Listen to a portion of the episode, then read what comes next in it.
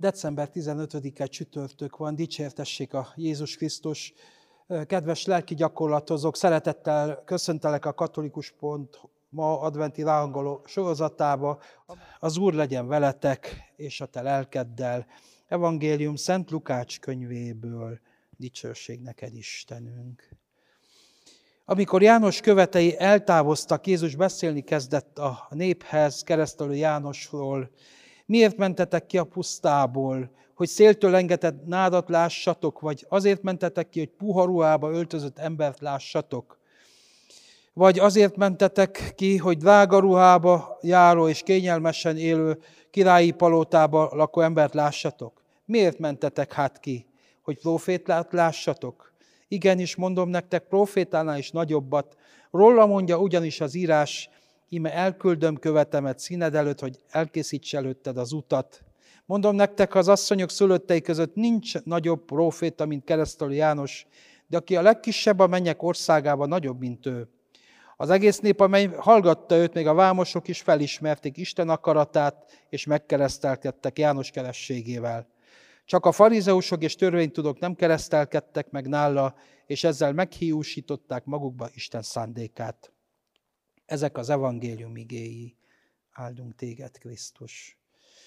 Kedves lelki gyakorlatozók, ugye még mindig keresztelő Jánosról ö, olvassuk az evangéliumot, és ö, ugye itt ö, az Úr Jézus beszél keresztelő Jánosnak a nagyságáról, de ugyanakkor ö, ugye a kicsinségéről is. Tehát valójában ugye mitől válik egy ember nagyjá, és mitől, tud, mitől tudja az ember saját életét megnyomorítani. Talán ez, talán ez is lehetne a mai ö, elmélkedésünknek az üzenete, hogy mitől válhatok nagyjá, és mitől tudok nyomorult emberré válni. Hát induljunk ki a nyomorultból. Ugye hát a nyomorult úgy válhatok, hogyha azt gondolom, hogy én, aki ügyes vagyok, és ilyen-olyan adottságaim vannak, és hogy akár egy nagyon, akár fizikai, akár szellemi képességeim vannak, és azt gondolom, hogy, hogy ezek a képességek, meg a, a világi dolgok elegendők ahhoz, hogy nekem egy boldog, kiegyensúlyozott életem legyen hogy valójában saját életemet meg tudom oldani, az életemnek a, a, a úgymond a, a gyeplőjét én tartom kézbe, tehát én irányítom az életemet. És a, az, hogy isteni kegyelem, ezt nem csak, hogy nem ismerem, hanem hallani is akarok róla. Saját magamra építem az életemet.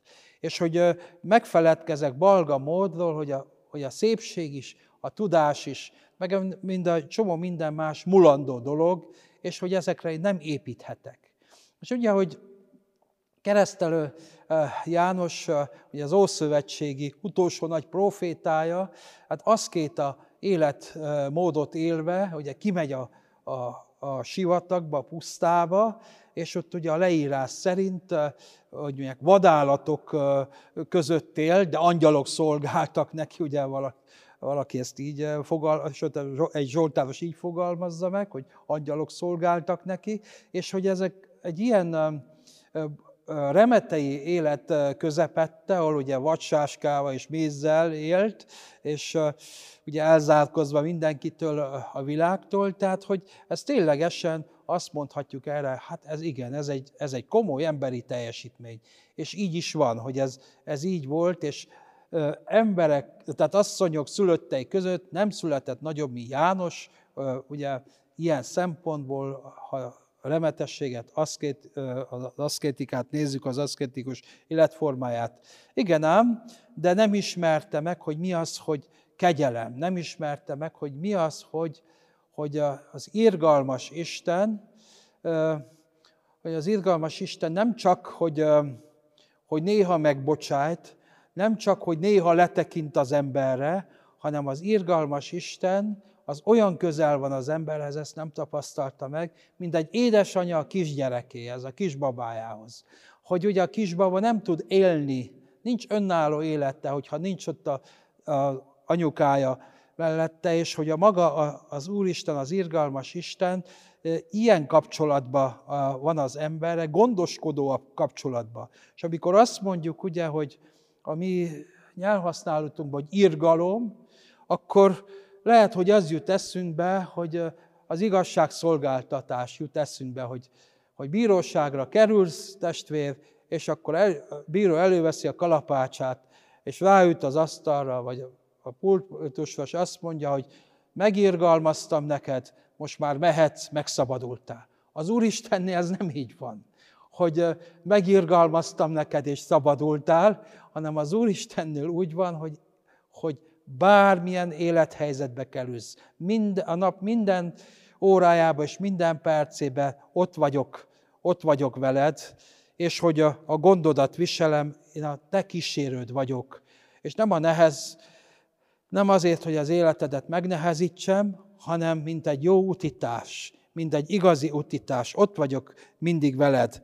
És uh, ugye talán ezt nem tapasztalta meg uh, keresztelő János, és minden nagysága ellenére ugye nem, nem ismerte mi az a, az isteni irgalom, meg nem ismerte azt, hogy, hogy mi az, hogy a Szentlélekre, a kegyelemre hagyatkozni. Hát merjünk mi, ugye, merjünk építeni a kegyelemre.